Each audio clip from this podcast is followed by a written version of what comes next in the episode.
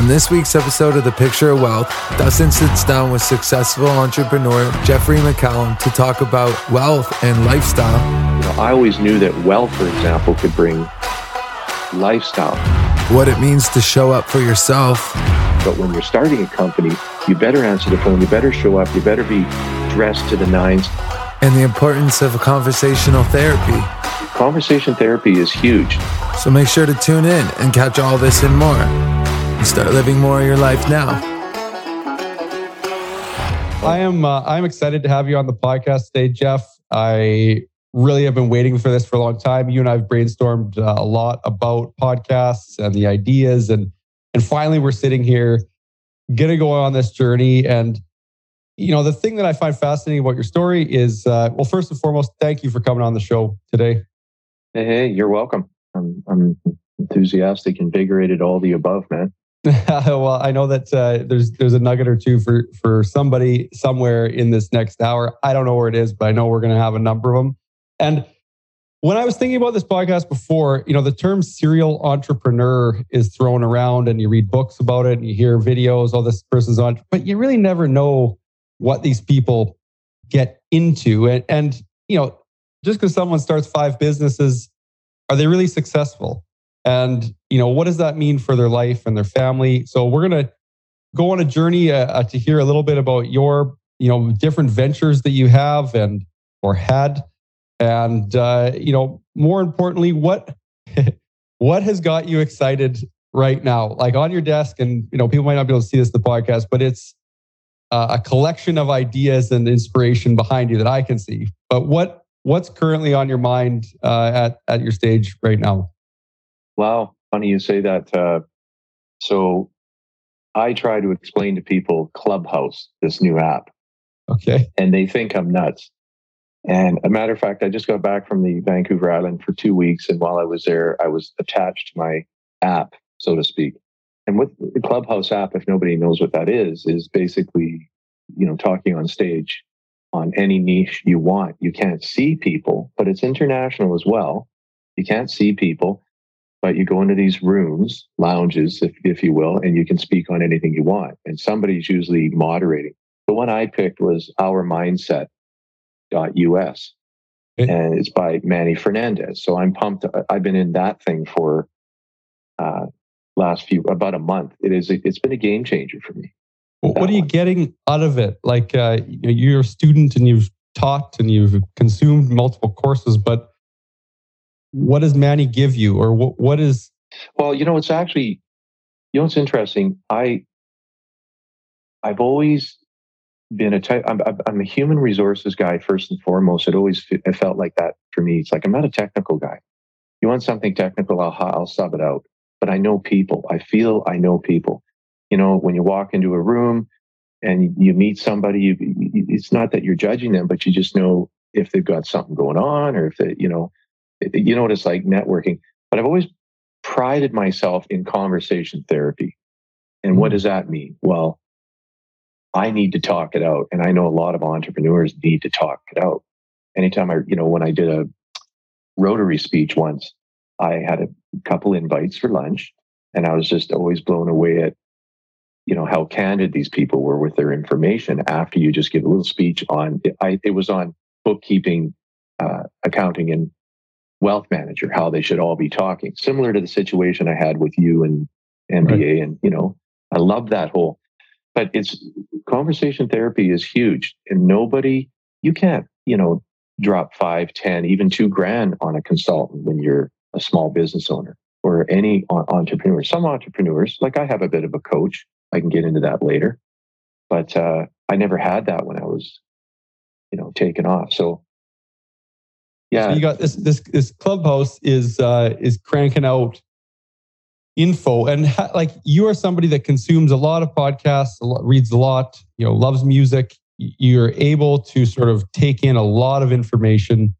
um and distill it. How are you how do you distill down what the good stuff is, what stuff you want to use, uh, and not, you know, not just sort of over consuming just for consuming because yeah. you you do you know and we're going to talk about the businesses you built you obviously pulled the right nuggets out to get to these businesses that have, you know, bought, sold, and you know, parlayed to different things. So, is there a is there a process or is there a thought path, or or just is natural?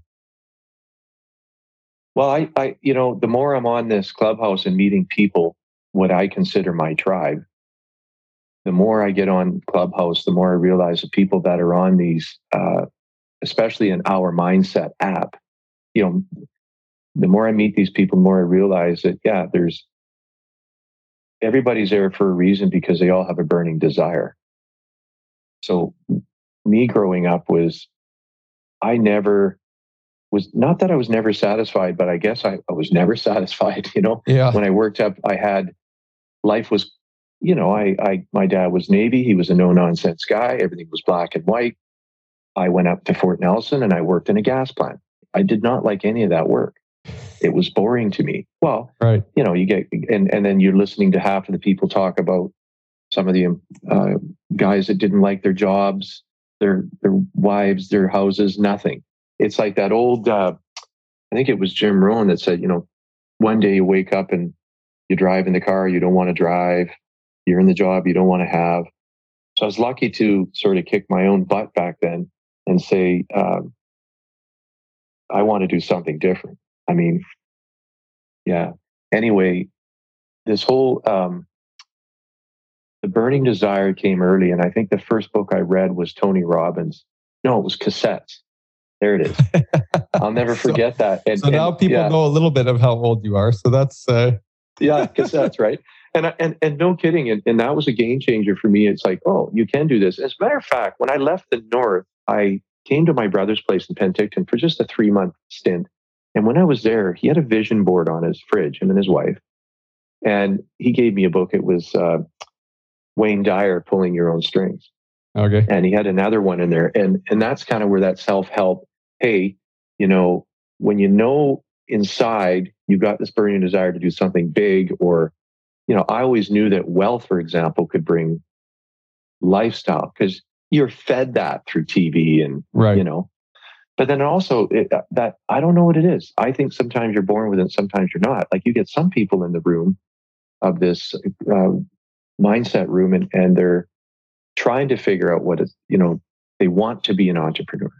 I think you can, I could study to play the cello and do my 10,000 hours and probably be a pretty good cello player, but am I going to really, is it going to be my thing? What if the cello breaks once and I'm in the orchestra? Mm-hmm. You know, am I going to freak out? And right. Whereas an entrepreneur, if you're not willing to get up at three in the morning and not willing, if you, you know, I always say you're not an entrepreneur until you try to make payroll in your head at three in the morning.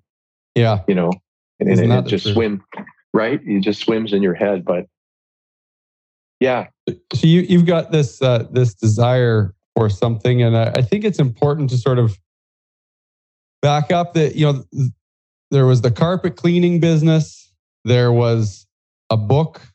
I, I think only because I'm just fresh off written a book. I, I want to hear the book story yeah. again personally. So I, if anyone else will put it on hold, but this is a good book one. story. The book story of oh of 101 101 reasons. That one. yeah. So what's out. the title of the book that you wrote? Okay, it's called uh, it, I uh, Bob Burnham and Jeff McCallum, and it uh, I co-wrote it with Bob. Uh, Bob, by the way, was a huge influence in my life. Got to say that. 101 uh, reasons why you must write a book: How to make a six-figure income by writing and publishing your own book. And this book came about from Bob and I. So when I got into a franchise in carpet cleaning in Victoria, the first year I was in Victoria, that's when I met Bob. I bought a franchise from. Started one year in there and moved to Summerland after one year of Victoria because my brother was into it in Kelowna as well. And in that time, we formed a relationship as franchisor, franchisee. And as, you know, some of the franchises, um, uh, franchisees took off type of thing. And Bob sort of scaled it down because he was a, a advertising executive from Toronto who thought, you know, I'm going to put a carpet cleaning business together in the 80s when nobody had that business, right? I mean, think about this. He said he had uh, locations in back in, I'll never forget this, like back in like Newfoundland or St. John's, and the guy had five locations. Well, those were those like cleaning machines. bonnet cleaning machines. Right. He says in, in 86, he bought six of those truck mounts, truck mounted units, game changer. All of a sudden you could do carpet cleaning for $39.95, which they used to advertise back then, right? so him and I, him and I, like just over the years, that was 2006, we wrote this book together. It took, you know, it wasn't just, hey, we're going to write a book. It was in the 90s, we got to know each other. So 91, I moved to Summerland, started uh, carpet cleaning, did carpet cleaning for one year, kind of two, and then got into the fire and flood restoration. Heavy. Mm. Why? Because that's where the, you know, that was niched and that's where the money was. You got to follow the money, right? Uh, carpet cleaning was good, but actually, I'll never forget in Victoria, I was only there one year. And that's when, never forget this. That's, uh, I was, I lived on the um, border of Richmond and Foul Bay, or Oak Bay and Foul Bay. And Oak Bay, of course, is, you know, uh, nicer area. It's the nicest part of Victoria. You've got the uplands and so forth, but it flooded. Not only did it flood that winter, it was the coldest winter for years. The GST, I'll never forget, GST was introduced and the Kuwait War started.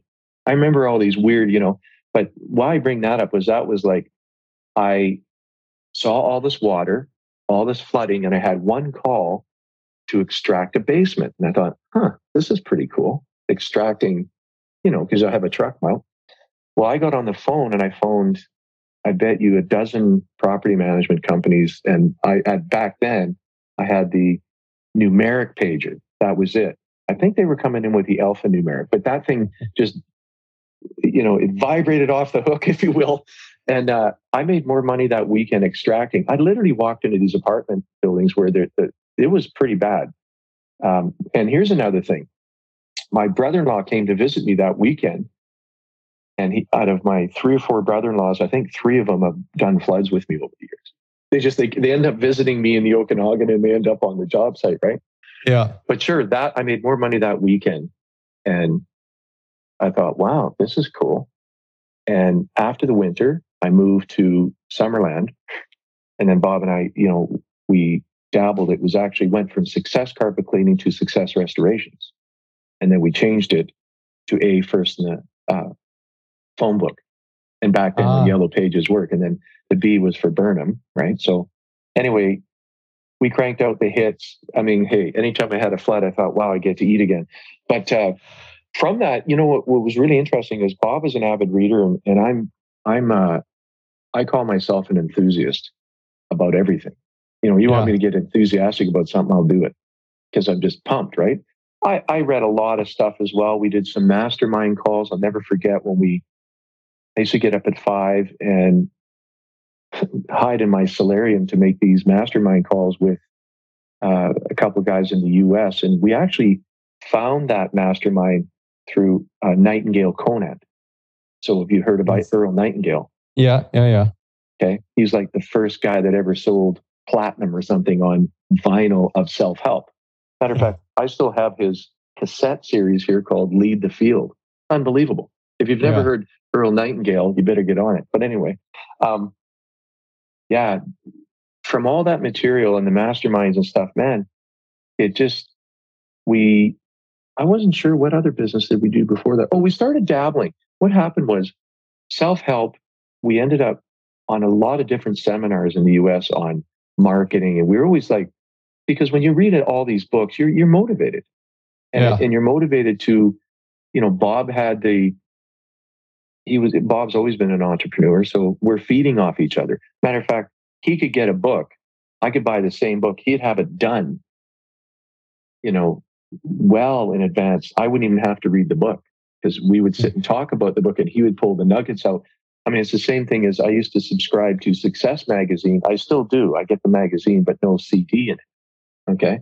Back yeah. then, you get a CD with a, and I, I subscribe to book summaries with Success Magazine. And I still have like, I don't know, you'd put a CD in, it would summarize the book for you. Just think about most books. There's great information in it, and then there's fluff around it. Yeah. And I, I don't want to be little like, you know, my thought on Robert Kiyosaki, his series, and well, his first stuff, or even uh, David Chilton from Wealthy Barber. what was he all about? First thing that comes to your mind from David Chilton, Wealthy Barber, that book was save, yeah. save 10%. And then the Yeah. rest of the book is what? Well, So we're thinking, huh, you know, and then we attempted, we went to so many different seminars too. I'll never forget. You get to these seminars and you see people get religion and they run to the back of the room, like literally gallop, yeah. and they buy books, CDs, and, and we're Sign like, up for huh, courses, the weekend retreat, all the stuff. Yeah. yeah. So, And don't so in your book, you, you you noticed a niche. Yeah, that's right. Yeah, yeah. And, And so that that's where that's. Well, we we learned what we learned along the way was we had gone to a few online, uh, not like seminars for online sales, right? So the guys like Russell Brunson, I don't know if you've heard of him, you know, Alex Mandossian. These are people. These guys are all, you know, Frank Kern. Actually, I'll never forget Frank Kern. He he was a Georgian boy and he had cowboy boots and sideburns and everything and and he wrote a a book called never forget this uh, how to teach a parrot to talk and back then you could search it optimize it you, you search engine optimization was a lot easier back then right and we were learning you know seo stuff way back when i'll never forget then he said he would he was telling us on stage how much you know he sold anyway fast forward to frank kern now he lives in la jolla drives rolls royces and he figured it out I think he had some tax problems, but that's another issue. Yeah, and so sorry, I digress. But uh, there's so much in there, so many there's so many gems in there. Like we probably put together, you know, 10, 15 different websites just to figure out search engine optimization. So between the SEO and learning online stuff, that's where the book came from. So the title, 101 Reasons Why You Must Write a Book, was, you know, keyword driven, if you will. Mm. So this book was, and it's not even perfect. If if you look at the editing, there's 107 reasons, by the way, there's six bonus. And- And then the last quarter of the book is like, you know, I, I would I would compare the last part of the book to uh, Tim Ferriss's four hour like a work week list, like a list, a list. You know, where to go, book distributors, you know, pod printers, publishers, um, anything like free. Now it's called freelance. I mean, I can look at some of the older stuff and I go, wow, the stuff When, when was to, it written? Like the date? 2006, 2006. 2006. Yeah. And it, so it took years to get there. It was sort of years in the making. And then we put another one out called uh, 2012, and it was called Change One Belief. And by the way, that 101 Reasons, like, I'm not sure it's 2006. So we, were we at John? No, we didn't go to John Assaraf's till 2008. But, you know, John Assaraf from The Secret, we ended up going to yeah. his place. I went to his place for a business seminar. Okay. Get this Okay. story. This is interesting. Yeah. So we get there and and one of the guys that we had So met. back, the, the backstory for anyone who doesn't know, the, the book The Secret came out in probably about that time, and it was uh yeah, it came out I, it, it was after Earlier? 08. It was after oh, was 08. it? So the the the premise is, you know, if you want to set intention, you want to make a million dollars, write a check for a million dollars, and pick- put it on your ceiling. So every night you lay in bed and look at it. And, Yeah, I got uh, it. You got one of those? I, I got to actually clean. I got to read. I'm wrong on that timeline. You know what? No, it was 2004 because that was the year I went to John's. okay. That's right. So that and that was be, just before he did it. So I anyway. Um, okay, so tell Going- us about. So John Assaraf and I can't yeah. So here was he was a game changer. secret together.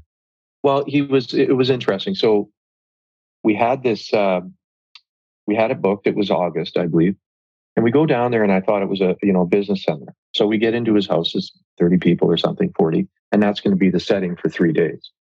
So Okay. we get there, and we're learning yoga and breathing techniques. Uh, and I'm like, huh, okay, we're going to be doing this, are we? And then he started getting into the mindset of business, and I thought, wow, I like this, right? and he had a speaker come in, and the speaker was Daniel Daniel Amen.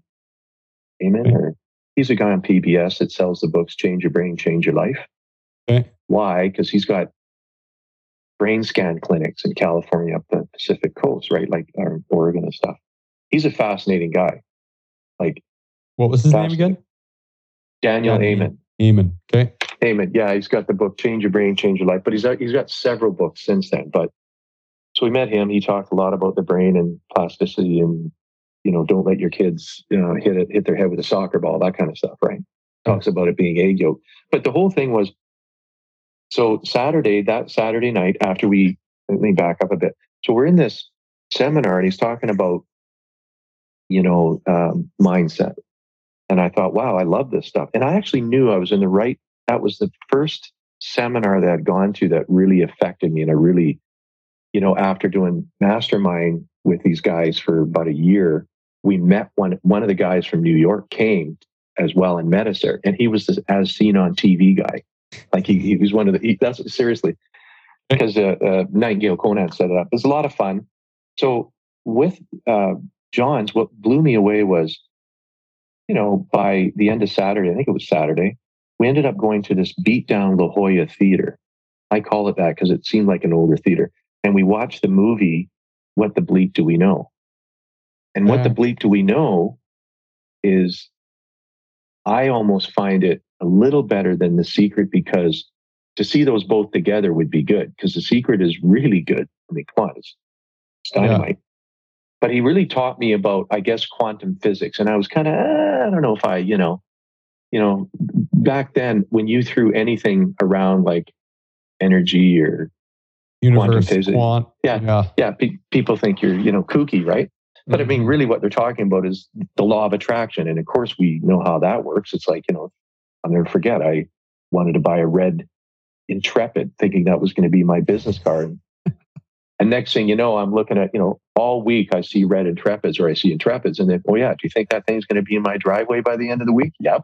Yeah. Right. That's how it works. Right. and so, so we went to the theater, saw that show. That blew me away. What the bleep, you know, it's kind of more of an animated how you know, mindset works. And I thought, wow. So that was a game changer for me. That uh, uh, that seminar. I mean, John did a, a testimony for one of our books. So anyway, two years after that, we put 101 Reasons Why You Must Write a Book. And I think as well, so John has a book called Having It All you know, okay. his story is anyway. I won't get into his story, but uh, he. So what happened with the books? Yeah. What did they sell, or did they? Did you search engine optimize it, or what we did? What was fascinating about back then was Amazon was coming on. You know, Amazon. You put it on Amazon. This is a beautiful thing. Uh, ebooks were a big deal back then. They were just starting to come out, and from what what I remember is, um, well, the biggest thing with Amazon is you did not have to stockpile your basement with 2000 books. Right. You know, you could order 100 books and they would stockpile. Like it, it was perfect, right? So it did well, the title. But what we did was we, you don't just put it on Amazon and go, okay, sit around and wait for it to sell. you, you go out and you push it. So Bob did a lot of college courses and stuff down in Vancouver you know, this was a little bit later on, but one of the ways to push it was to, you know, teach people how to write and publish and so forth and on a, what do you call those uh, college uh, night courses or whatever. Okay. And he, he would funnel those. He couldn't sell, but he would funnel those into strategy sessions. Okay. And everyone was, some people want to write a book. Some people have a book already. They don't know what to do some people, you know, and it was only nonfiction we wanted because it was all drip title driven, you know, right. Be the, be the best or whatever. You have to be, you know, it has to, and it was just a bit, it's a business card for you. And that's yeah. what we recognized. So we took it. I remember being on one seminar in uh, Coquitlam and I'll never forget seeing people light up when you're talking with them. You just see, you know, the the aha moments for these people, just little things. It's even like I'll just digress for a second into Clubhouse. One thing I do notice is what you, you know, things that you know from your experience in life. And when you're talking on stage in, in Clubhouse, for example, to you know, 130 people or whatever it is, you you sort of undersell yourself a little bit because you think everybody knows what you know. Mm-hmm. And it's not the case. You know more than you, you think and it's kind of nice to share that. And I, I don't know why I brought that up. I guess I guess it, when I, I guess the part where you know you see people in the audience go, "Hmm, this is cool. I like this. I like that." You you don't think you have that kind of power, in fact, you do. We won't get into the power of influence, well, you, but anyway, you got you got business leadership uh, all across yeah. your resume, and and people want to work with you, and so I'm I'm not surprised at at well, how that is it feels. Um, you know, um, maybe, so but but let me, let me just finish that one thing. That when I was in the seminar, okay, I'll never forget going out into the lobby, Bob and I, and people are in the classroom, and I was almost giddy because I was thinking, "Wow, this is all made up. We made this all up. It's all made up. Think about yeah. it. Uh, somebody tell you that was there people there that were there naysayers? Oh yeah, I could never really talk to anyone back then about any of this stuff because they go, "You what are you cuckoo? Yeah. You nuts? Just go, just go to work, feed your family. Well, I was, but anyway, right. I just, it's, you know, it is all made up and that's, so anyway, book did really well. And, and then the other one came out 2012, Change One Belief. And, and, uh, and all the while you were building, uh, for the yellow pages, A, B, K, uh, restoration. Well, which, yeah, ABK was, was always fire, fire right, restoration. Flood. Yeah fire and flood restoration. And it always, it was a vehicle for me. It always did well. It always, it grew every year it grew. And with that came, you know, as it got bigger, I was, I was wearing too many hats. Yeah. You know, I was trying to be involved in this book business and it was supposed to be a side thing. And Bob did a lot of the work in it because that was his full time gig. And I was busy. This thing was off the rails busy. So I needed, a, you know, a, a level of management, I suppose. And my second oldest son, Jeffrey, came in after five years business school, and he jumped in and never looked back. He helped me. I mean, I probably would have quit the business ten years ago if it wasn't for my kids. Because yeah, you know, Byron, yeah. There's, there's two places I, I, go there, but I, I think you bring up uh, a good segue to something. So, uh, I, I know both of you, uh, your kids uh, and and then your other kids as well. So uh, yeah. we're all about you know that thirty to forty five years old, and uh, hard charging, you know, business minded, grow. You know, you you know, think about back to you when you were thirty five, and then you know, kind of live the two lives of you live now. Um, you know, now being out of the business, and then you you're the hard charging then, and realizing because our you know, some of the, the listeners are doing well financially. Their businesses are successful. And so that's that's happening. It isn't like people are living startup zone, although some people are, but they're saying, hey, uh, is this it? Like I'm I'm making good money, but I've used always revenue as my marker. And it's, you know, yeah. it's at the sacrifice of family. And, you know, I gotta work tonight because I gotta work weekends and I gotta increase. But really, as someone who's older than than me or or you know most of the audience what what does older jeff you know say to to, to the younger folk? But so i'm taking a long time to ask the question but i want to set it up right because i don't get the impression that you've just given up everything and said oh lucky i didn't burn out and you've retired because you haven't but how do you maintain that drive, but then realize you need balance and then find peace in laying off the gas or a different gas pedal? Does that kind of make sense? Yeah, I, I, I, there's a couple things in there. It's like, first of all, what do you say to younger crowd, or even to my age back then? It's, um, boy, that's a tough one because I can't say live you know, don't use me as an example because when I was building ABK, I was ferociously into this other stuff, thinking there was bigger, better, stronger, faster. I'm always right. thinking that, right? Yeah. That, hence the book business. And then there was the the franchise company that Bob and I, you know, carpet cleaning and painting franchise business we put together. You know, that's actually so it doesn't, yeah. So the 30 year olds, like, you know, I I will say though, is a lot of people don't stay at one thing long enough that's the problem. Like sometimes if, you know, or I, I will say this lightly, but you know, you got to do your passion, but you, that's not always going to work, man. Forget your passion. No, I'm serious. If you. I don't, I don't know the situation you're in, but if you got kids, hunker down, make the money, and then do your side hustle. don't even really like that word side hustle, but it's out there. It's a good book, by the way, Side Hustle. Get you well, thinking. it's trying to it's trying to distill down when you get a family, you've been grooming and, and wired your brain a certain way. And a family introduces a whole new set of parameters and deep social pressure of what's important on the ladder. And you know, some people would argue oh, yeah. you need to put food on the table, so that's the highest priority. Other people would say family first. So, you know, well, if you're family first and you got no income, then that doesn't work either. So, you know, I, I do see with with with a number of the older, you know, clients that I do have, uh, I do see situations where you know they've got, you know, five, you know, four million dollars in the bank. They're 64 and they got absolute dog shit relationships with their adult children because they never they never sort of paid attention. So then the question is, you know, well, what if you only had 2.5 million in the bank, which was enough to sustain you for the rest of your life and serve out your lifestyle? But then you could have, you know, taken the odd Saturday off. You know, it and it, it's there's no way to know factually if that's right or wrong. But what would you again? I, I love asking older people with a bit more wisdom and a little bit more battle scars you know, am I that naive to think like that? Well, actually, you know, it's interesting too. I was thinking of times have changed to a degree. Everything has become much more expensive and you need two incomes.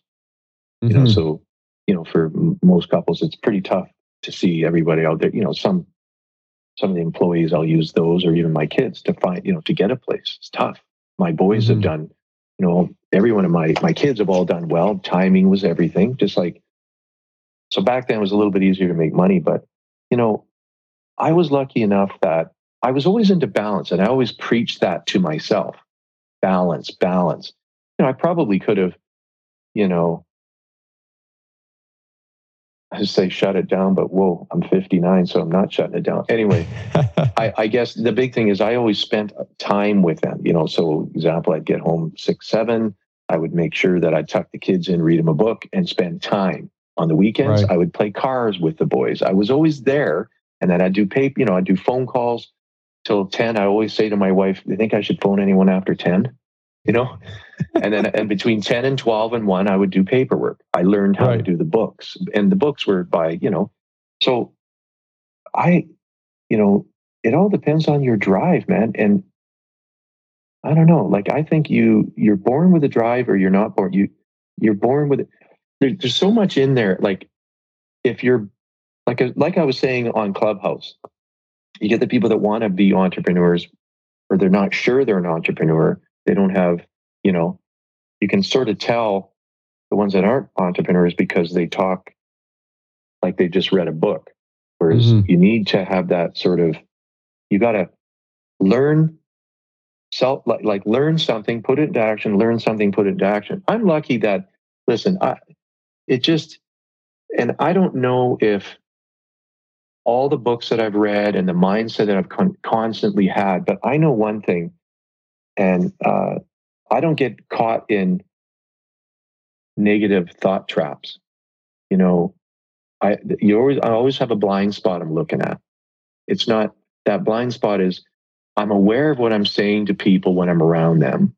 I want the best for them. I, I have the best of intention. And I exude that. I like to think that. I'm in a grocery store. How are you today? I'm perfect. They don't even know how to respond to that. Mm-hmm. And it's not a, it's not a, it was, it started, I suppose, as a fake it till you make it. Mm-hmm. I'm just trying to, I'm trying to dissect a little bit of my success. And I, I know for a fact that when you put out the best, you get the best in every situation. And one of the quotes I live by is, uh, "Would you rather be right or successful?" And yeah, and what I would right, and yeah. and you can and you look at that. It's like how many people do you know want to draw the line in the sand when they're talking to you? It's a waste mm-hmm. of time. And of course, yeah. I say this quote, and then I'm on the traffic. I'm on traffic coming from Vancouver the other day, ready to you know you know, yeah, I'd rather be right. I'd rather be ahead of you. But anyway, you know, you know what I'm talking about. Yeah. And so it's not, I'm not perfect, but I just know that all this information and all the great people that have been in my, like Bob and I would take a book, chew them up. We'd go to these seminars and subconsciously I was absorbing all this stuff all the time, positive stuff. Do I, you know, I, yeah, I, I watch the news. People go, don't watch the news. I watch international news. I love BBC and is it Algeria? I, Al, Algeria? Zira? Yeah. Can't. Why? Because it gives you a bigger picture of what's out there. And even Clubhouse, I've noticed, man, I'm getting educated on uh, African politics. Some of these guys that come on want to run for president.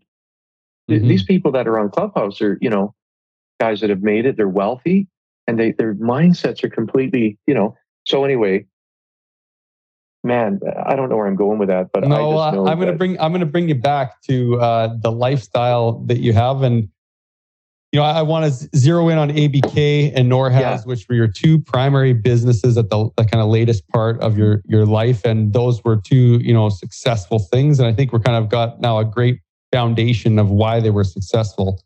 Um, but all that positivity, like when when you coach other leaders, or for some business owners that that I coach, I'll say to them, you know, yeah, maybe you don't have you know tons of money in the bank but at the same time you got a great cash generating business. So instead of maybe making you know or saving 200,000 at the end of the year maybe you could save 150 left in your company at the end and pay an extra 50 for a new staff member or incentivize three managers to become up to the next level and take you know maybe take Friday off.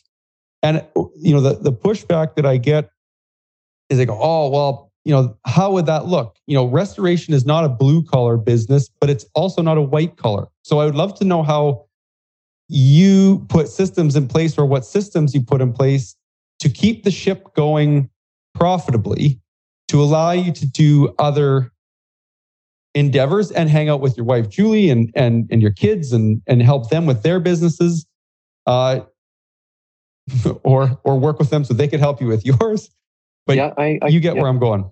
Yeah, I, I, I totally get it. And I, I think back while you're talking about this, I think back, wow, you know, you as an entrepreneur, you're wearing several hats. So in the fire and flood restoration insurance industry, you're always thinking 12 steps ahead. So, for example, Mrs. Jones has a flood. You're six steps ahead of her, six steps ahead of the adjuster. You're always thinking, what's next? What's next? What's next? That mindset has always helped me. And plus, I don't, I obsess on certain things.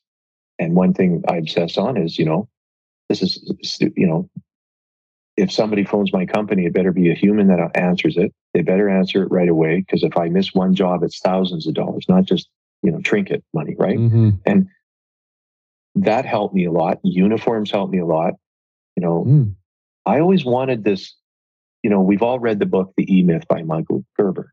Yep. And if you get what I know now about business in terms of limited companies and trust and all that, when, you know, it, when you look at, forget all that, that comes later. But when you're starting a company, you better answer the phone. You better show up. You better be dressed to the nine so that people cannot give you, you know, can't judge you. They're going to judge you. They're going to go, wow, that guy's, you know, um,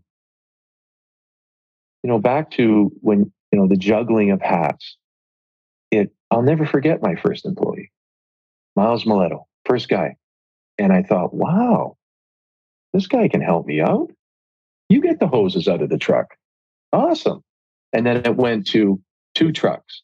And then when I bought, you know, I'll never forget Bob and Russ. Uh, we got this cube van with 12 fans in it and some dehumidifiers and a red toolbox. The red toolbox, by the way, the red toolbox was actually a carpet repair because I had taken carpet uh, stretching and, and, carpet repair course. I'll never forget driving that cube van around going, people say, Jeff, you busy? I go, oh, yeah. Meanwhile, all the equipment's still in the back of the truck. but but regardless, getting so moving along here with with you know, so when you get a taste of employees, and I've always been a people person. You know, I owned a taxi when I was young and like 18 or, or no, was geez, I was 22 or something. I was trying my hand at everything. And when I bought that taxi, I noticed you pick up people that are uh, downtrodden, for example, or they're drunk because you're taking right. people to the bar, whatever. And you had to talk at them, couldn't talk with them. But that's kind of where it all started. I've always been a conversationalist like my dad, right? And I know for a fact that um, definitely, you know, one employee to the next, to the next, to the next. I know that hours and hours of talking to people like employees, hours. How are you today? How are you doing? What can I do to help you? You know, let's move ahead. And when you mentioned money, I'm fast forwarding this a little bit. Anytime I could sort of reinvest, I would. You know, yeah, I bought a nice, couple nice things along the way, but always reinvest. For example, why wouldn't I buy three more fans, D hums? Every time a mm-hmm. piece of mm. equipment went out, I'd jump for joy. You know, when you have hundreds of pieces of equipment out there and you're making, you know, 25 up to 120, that's pretty cool, right? Mm-hmm. Those are little ATMs. And if you don't figure that out, you know, and you're right about it not being blue or white collar. It is the weirdest business on the planet because you're dealing with yeah. claims are rolling in every day and they're traumatized people. You know, mm-hmm. that training that we used to do with the people is, you know, stand three feet back from the door, you know, ask to park in the driveway. And they're just like, yeah, you can park in the driveway, but that perception stuff. And that's where the uniforms came in. But anyhow, that's once I got a taste question, of it, my, my yeah, once I circle back, I'm gonna, I'm gonna. So once I got a taste of employee employees, what they could do to help the company, it just took off from there. Then I could focus on things like, okay, we, I remember we had a goal once of 20,000 a week, you know, or yeah, 20,000 a week. And now if I did that, the place would be shut down and that's going to be a couple hundred, right? But I'll never forget that when, when Lindsay and I sat down and we were going to do this. And it's, you're hanging on by the, you know, on a thread sometimes because the bank's going, you know, when you have insurance uh, receivables, they're not paying you. They'll pay you when they're good and ready. Uh-huh. And the uh-huh. bank's like, well, I don't know if we can extend it, Jeff. You know, your line of credit because I got people that you know I have sub trades to pay and so forth, right? Anyway, it I'm telling you, man, if once you get it took years to get there, and knowing what I know now, it you could do it a lot faster, but it depends on what the business is, you know. Yeah. You know, but there still I, was an element of leverage. Uh, oh yeah, keeping the employees like, happy to then help you again. Uh, you mentioned the epiphany moment you had where it was like, I need I'm going to burn out. And most entrepreneurs can live in what we call the burn zone for longer than the average person. That's what makes them, you know, successful. But if not tended to, can be some major mental health issues in the future. Yeah, I believe, like I was kidding when I said, you know, half kidding. Well, let me just say something. When I remember, you know, when when I went to Europe on a holiday, um, for a long time. It was like three weeks, a month or something. I realized that, wow, you know, it's all come together and I can actually be away and not have to worry. Mm-hmm. And even then, a couple of trips where I'd take two weeks to Mexico or whatever, I would think, wow, this is pretty cool. You get a little taste of freedom lifestyle. You, you start to understand. So you work harder at putting those that infrastructure in place you know, and, and you don't, you're not always going to have the, enough people either, because you can't have, you know, somebody that's an estimator when you're a smaller company, for example, they, they have to wear three hats because you, right. to have everyone for every department, you go broke. But, uh, yeah, no, I, man, I'll tell you that is, is that's part of leadership, isn't it? Hanging out with the right people and being open to criticism and being open to new ideas and not, you know, it's I mean, don't get me wrong. I'm known for, you know, walk into the shop, it's got to be clean and tight, and you know, trucks have got to be so. You where's your uniform? This kind of stuff, right? I'm known for harping, but I'm also known for I'm approachable about yeah. You know, anytime. That's huge, and I know that that was part of my success. And then you're right about the burnout factor. You know, you when uh, Jeffrey came in to the company, we had talked a lot when he was in university, and it was really good that he could come back to his hometown and he met a local gal and he's he, it's worked out for him. You know, he's got a great lifestyle now because uh, he also invested uh, in Norhaz with us, you know, mm-hmm. that company. And so when the company sold, he was also part of that. Now he is actually head of Norhaz, vice president, which is interesting because he was running ABK for all those years. but you know, re- you know, the burnout thing for me was you're absolutely right about that. Like even owning the companies and worrying about the companies. Um, I knew that like God, last year, year before, we needed another level of executive. We just needed it. That was the whole idea behind the reason to sell is because you can't stop a good thing. Mm-hmm. You know, you you got to recognize and and I was getting a little bit like I I was was literally doing nothing in the company except maybe putting out the odd fire and doing right. marketing stuff, right? And you just yeah, it just worked out. Oh, by the way, Byron got involved, and I I think that which is your other I'm son. little yeah, I'm a, I'm a little guilty bringing Byron in because um, I'll never forget he you know worked at the diamond mine there and got a lot of great experience and came to Summerland. And I remember sitting down having a coffee with him or whatever, and we started talking about separating the asbestos removal from restoration because that you, to, you want to talk about a difficult business. I mean, yeah, that is okay. So what we did is we sat down. He did the logo out. We were sitting there writing the logo out, and so we had this. I I, I wanted him involved somehow, and I if I if he was going to get involved, he'd have to have a taste of something. So a taste of the new company. So four of us owned the company. It was myself, Dean Gainey, Byron, and Jeff, and it more than quadrupled in size in the last five six years. Right. And I'm actually still laughing to this day because Byron did it all on Gmail and Google Drive. But anyway, um, yeah, no, it, it, it, and I, if I didn't have that support from my kids, and then I think now it's like all the time that I put into them and stuff, I'll never forget. They would sit by my desk with a, you know, a briefcase and do fake paperwork. Yeah. And they always, they always knew as young kids. Was, yeah, as young or, kids. Yeah. Yeah, as young kids. And I was always on the phone too. That was one thing my daughter, anyway. Yeah always on the phone dad, right? And yeah, well, I, I, I, share a similar story as a 12 year old uh, stuffing envelopes. One of my jobs was uh, our family friend was a stockbroker. And uh, so I would stuff mailers oh. that she was doing. And I would, at the end of my two hours after school, I would take her card and I would use like the old whiteout that was paint and I would white out her name on her business card and put my own. so oh my god! Yeah. I wish I could find one of those because I'm sure it's in some box somewhere. But uh, pretty pretty funny of the influences you get. And you brought that up of we are you know the sum total of whatever book wrote about it. The the, the five closest things around us you know influence us, and that can be you know from from our friends and our friends' income brackets to what they talk about to ex spouses, spouses. Um, you know, there's a, this is probably a good time to talk about the the the spousal influence awareness concept. And I don't know if you ever read the happiness equation, but Neil Pasricha talks about if you think of like a, a, axis across the top. So how happy are you, Jeff? Well, you say roughly 80% of the time I'm happy. And so, you know, it's like 10%, 20, 30. And so you're 80% happy. And then you say, you know, your wife's Julie. So how happy is she? And so 10%, 20%. And that's going down the y axis.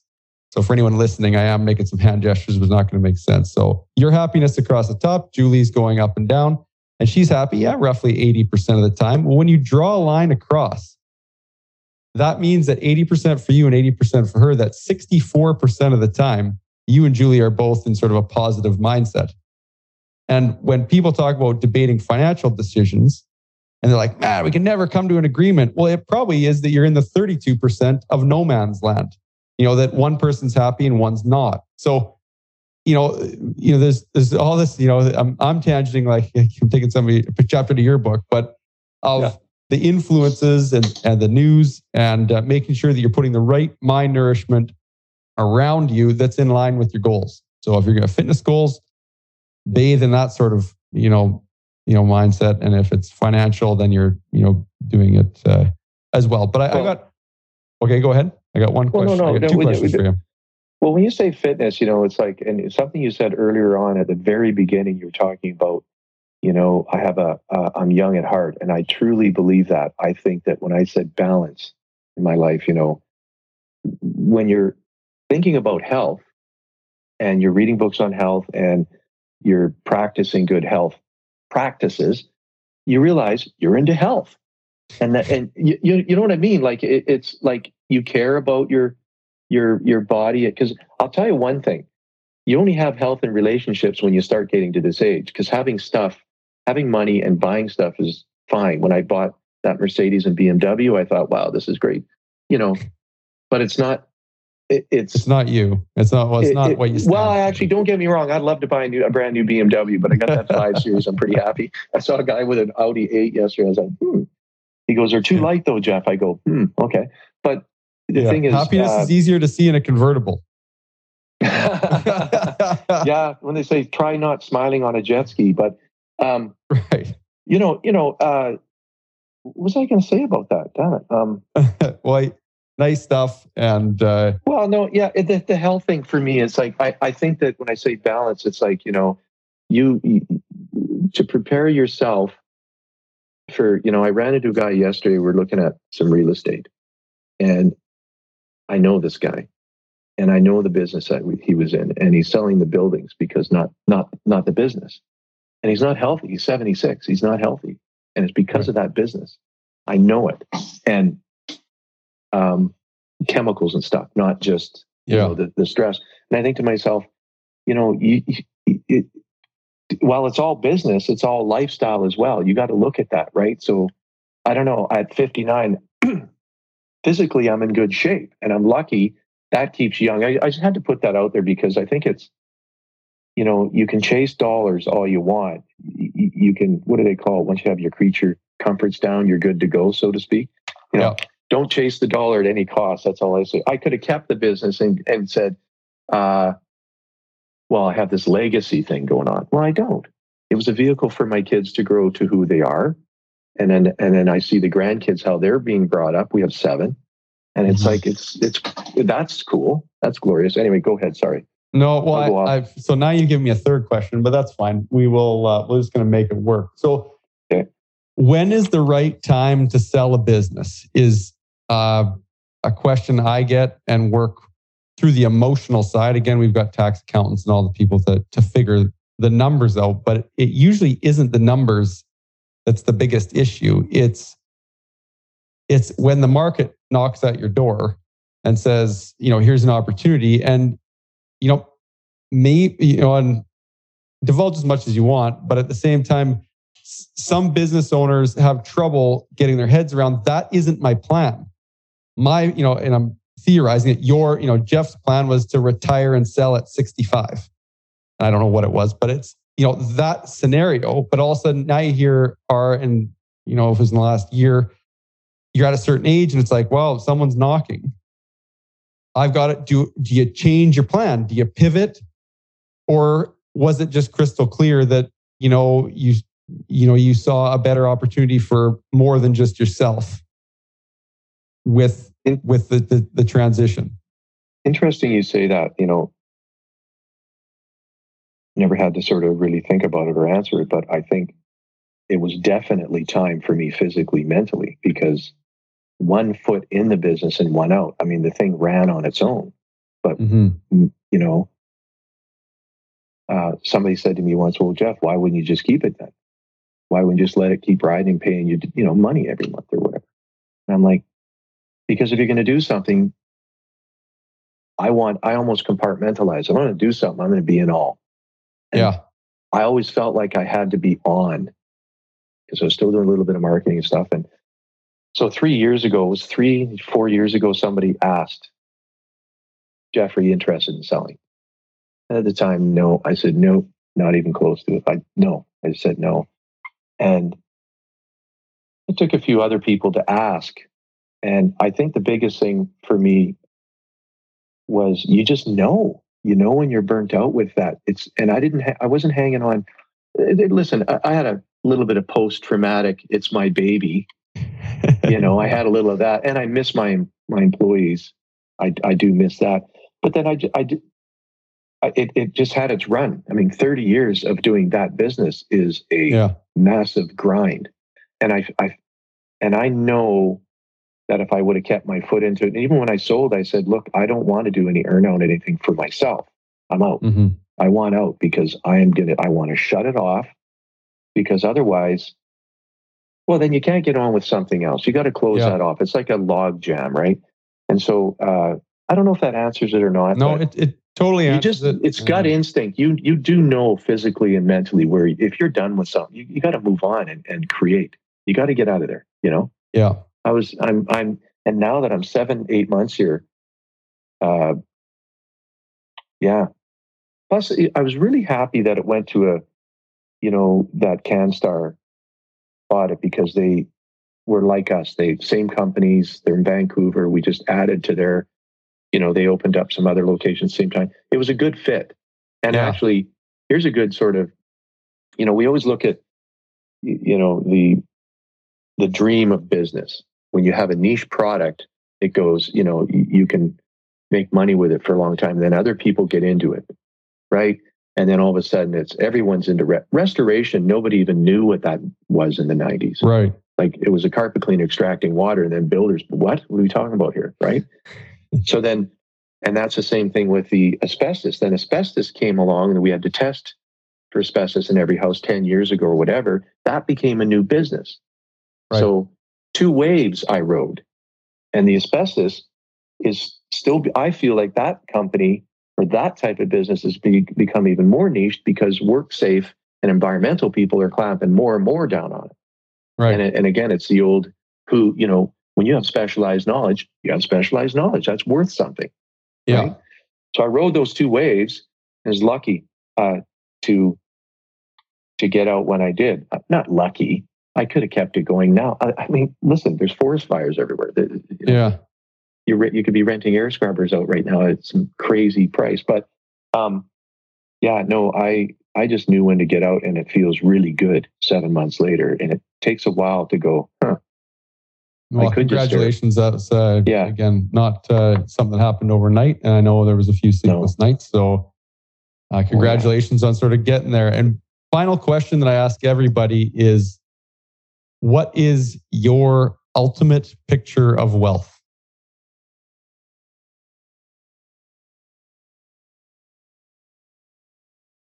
Ooh. The ultimate picture of wealth for me and something I think I've been working on all my life is when I say balance, I have balance. Mm-hmm. I'm I have four healthy kids that are successful. I have seven grandchildren. I have I live in the best place in the world. I consider Canada and the Okanagan to be the best place in the world, even though and, you know, I have a loving wife. We have a great family. Like our, our kids are, we just have this great thing going. Mm-hmm. For me, like I say, health and relationships. So it's great to have old friends that I've lived in this community for 30 years. You know, sometimes when I walk downtown, I don't want to because you, it's a small town, Summerland. It's yeah. like, how are you doing, Jeff? I don't have time to talk to you. you know, yeah. no, I'm just being facetious, but yeah, no, I mean that for me is like, and and and now I'm like even when I you know, I don't think I'm done. So it's not. Life starts at 59.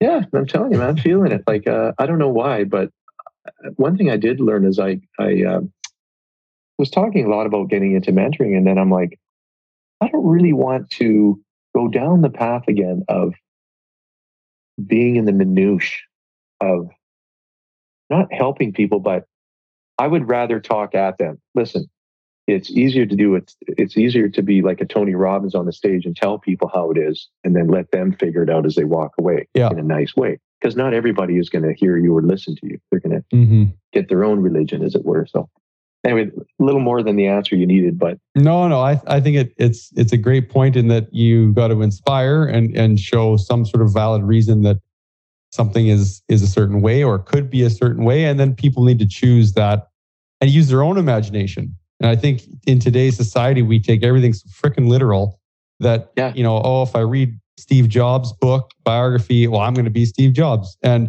mm-hmm. you're doing everything steve jobs said in his book but yet it's not happening. And we've we've gone away from it. And you know we've got everything at our fingertips from you want to change your spark plugs in your car to whatever on on the computer. You don't need to think. And you don't need to have the yeah. courage to stick your neck out to yourself not even to anybody else. So i really appreciate what we chatted about jeff. And i, I think there's i know i learned a lot got a little a lot of notes. And uh, you know we could i'm sure once i listen to this again we'll have a couple sub pods that we could uh, riff off into. Yeah. But uh, yeah, is there yeah. anything else that you want to teach share before you uh, we sign off this morning? Yeah, you know, I just think don't hold. You know, you said something there. It's like don't take things literal. Don't hang on so tight. Mm-hmm. People hang on way too tight. It's like you're. That was a good example you used of reading a book and then I'm going to be wise and it working for me. well, you know, if you think about the template that you were brought up with, your parents, whether you're religious or not. I mean, think about religion. Won't get into that, but all these templates were given all our life. We pack that around. Somebody said the other day that you act, you, how you were at five years old is how you sort of present yourself in the world as an adult. So mm-hmm. what I say is, is don't hang on too tight. Love yourself. People are too critical of themselves. Let yourself do a few little risky things. And if, and if risk isn't your gig, then don't do it. Mm-hmm. You know, I, I wish sometimes I didn't have this burning desire to do things. Sometimes I wish I could just work for the man, you know, play ball on the weekend, you know, that kind of thing. I'm just not that guy. I, I always thought, what's wrong with me? But, you know, best advice is like, let it go, let it flow a bit, man. Like we're all in this together. And if, and if we haven't learned anything from COVID, I mean, we, you know, it makes you realize how close we really all are around the planet after that COVID, oh, yeah. I call the, the reset. I'm sure other people have coined that as well. But then, you know, uh, we're all in this together. No one gets out alive type thing. And yeah. And it, and, and, and it, I'll say one thing. You read a book, you're not happy with it, put it down. You read an audio, listen to an audiobook, not ha- put it down. It'll come back to you someday. Yes. You know, you I, I love that, uh, that analogy because feed your brain with the right stuff, right? Like hang out with the right people. Don't let people rip you down. I listen to so many people that lose their confidence. You know, they get slapped once and then they remember that slap forever. Mm-hmm. Let it go. We got, there's no time for that. Geez, you get to 59. I'm, I'm not that old, you know, yeah. compared to some people, but I, I, am lucky at 59. Geez, I, I hear some people talk like me at 30 and I'm like, wow, dude, you've got this dialed in. What are you going to yeah. do the rest of your life? Sit on an orange mat? Anyway, nice talking right, to you, Dustin. And hey, well, you were part of my success too. Uh, won't forget that, man. I uh, I appreciate uh, your words, Jeff, and uh, and your trust, and I will look forward to the next podcast. Thank you. Perfect, man. Thanks again. If you found this episode valuable, share it with a friend. If you found this episode super valuable, leave us a review on iTunes. It will help us continue to bring you top quality content. For more information on anything discussed on this show, visit www.servisswealth.com. That's service spelled S E R V I S S. Any investment topics covered on the show are not investment recommendations, and you should seek professional advice before making any investment decisions. This show was produced by Podigy Podcasts. Thanks for listening.